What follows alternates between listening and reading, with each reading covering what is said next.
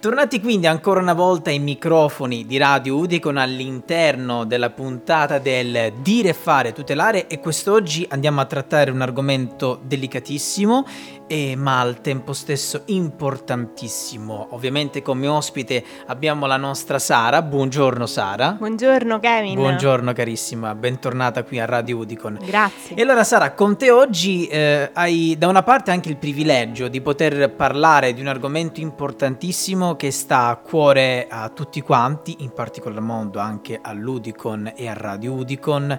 Parliamo uh, di, una, uh, di una lotta ecco, mettiamola così, cerchiamo di utilizzare dei termini più consoni per la radio, una lotta che va avanti purtroppo da to- troppo tempo ed è quello sulla violenza, eh, della violenza sulle donne è una, una, piaga sociale che purtroppo ancora oggi è come potete sentirci anche in diretta su radioudicon.org all'interno dei nostri vari notiziari.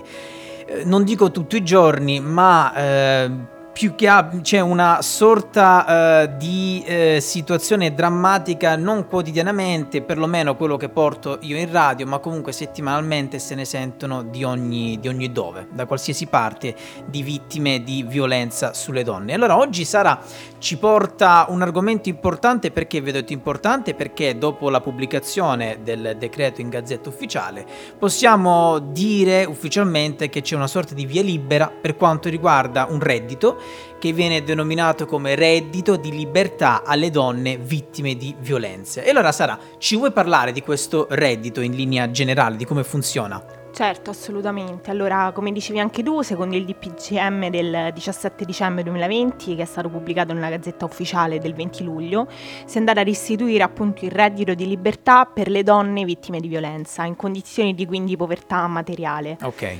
Il fondo ammonta a circa 3 milioni di euro che saranno ripartiti tra la popolazione di donne eh, italiane appunto residenti e di età compresa fra i 18 e i 67 anni, eh, residenti appunto in tutte le regioni e province autonome. Perfetto. Il contributo eh, diciamo che è stato stabilito nella misura massima di 400 euro pro capite su base mensile per un massimo di 12 mensilità ed è comunabile con il reddito di cittadinanza, quindi Ottimo. con altri sussidi già forniti Perfetto. dallo Stato.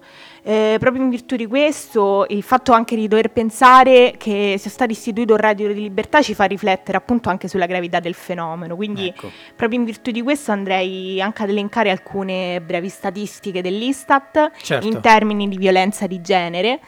Pensate che il 31,5 delle donne in un'età compresa fra i 16 e i 70 anni ha subito nel corso della propria vita almeno una qualche forma di violenza, che essa sia fisica o sessuale. Il 20,2% ha subito violenza fisica, il 21% violenza sessuale, mentre il 5,4% ha subito le forme più gravi della violenza sessuale, come ad esempio lo stupro e il tentato stupro. Quindi già queste, queste Ci, percentuali certo. io direi che parlano chiaro. Parlano anche da sole, purtroppo. Ovviamente poi parliamo anche di violenza psicologica, pensiamo che il 26,4% di donne ne hanno subita appunto e eh, nello specifico il 46,1% le ha subite da parte di un ex partner, che tante volte magari questi ex partner non accettano un rifiuto e quindi certo. continuano a tormentare le donne in ogni forma e in ogni modo. Certo.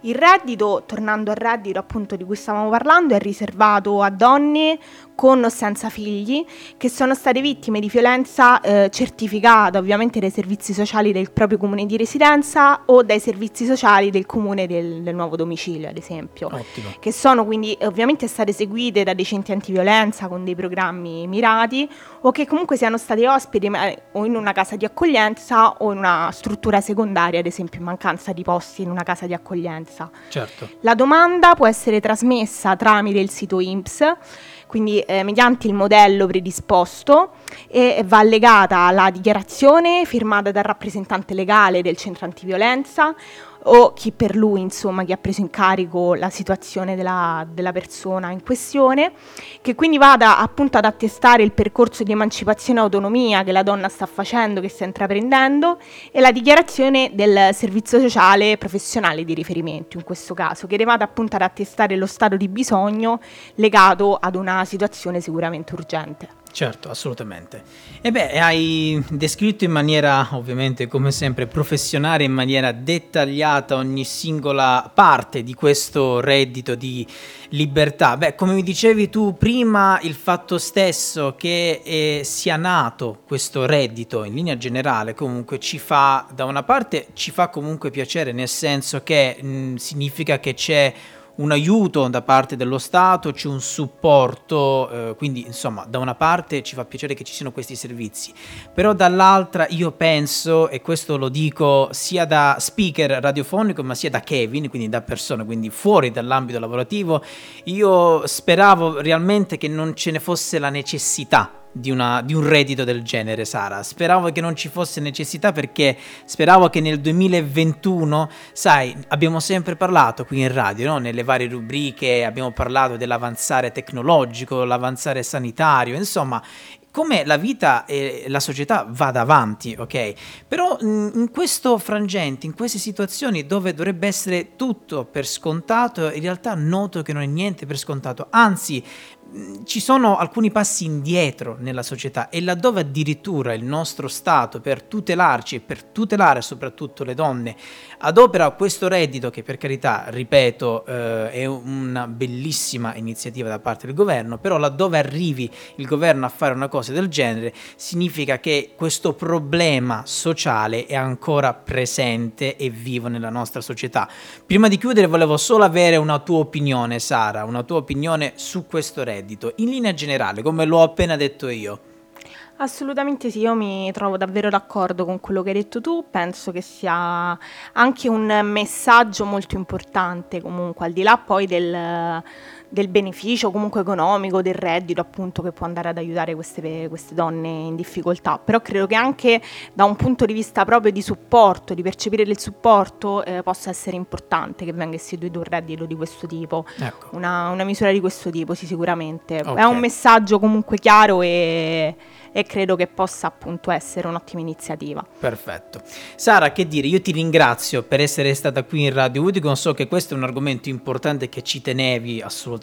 Assolutamente sì, grazie anzi per ma la possibilità. ah, ma figurati, per me è sempre un, un, piacere, assolutamente, l'ho sempre detto, la radio è di tutti, eh, la radio è, può essere gestita da chiunque perché chiunque, eh, come le nostre fantastiche volontarie del servizio civile, ci portano ognuna di loro con la propria personalità anche, che anche questa è la cosa bella, io ve l'ho sempre detto anche ai microfoni spenti, eh, la Vero. cosa bella è che ognuno di loro ha una propria personalità ed è proprio questo il bello di portarle qui in radio ed è ancora più bello quando ognuna di loro sceglie un argomento che sente di portarlo perché se lo sente suo, ma come in questo caso io penso che comunque sia questo argomento, ce lo sentiamo tutti quanti, uomini e donne inclusi sicuramente. E allora Sara, io ti ringrazio per essere stata ospite qui a Radio Udine dicono grazie tante. Grazie a voi, grazie a te Kevin. Grazie, grazie. cara, ci risentiremo presto, grazie certo, mille. Grazie. E noi quindi proseguiamo la nostra programmazione sempre solo qui su Radio Udicon.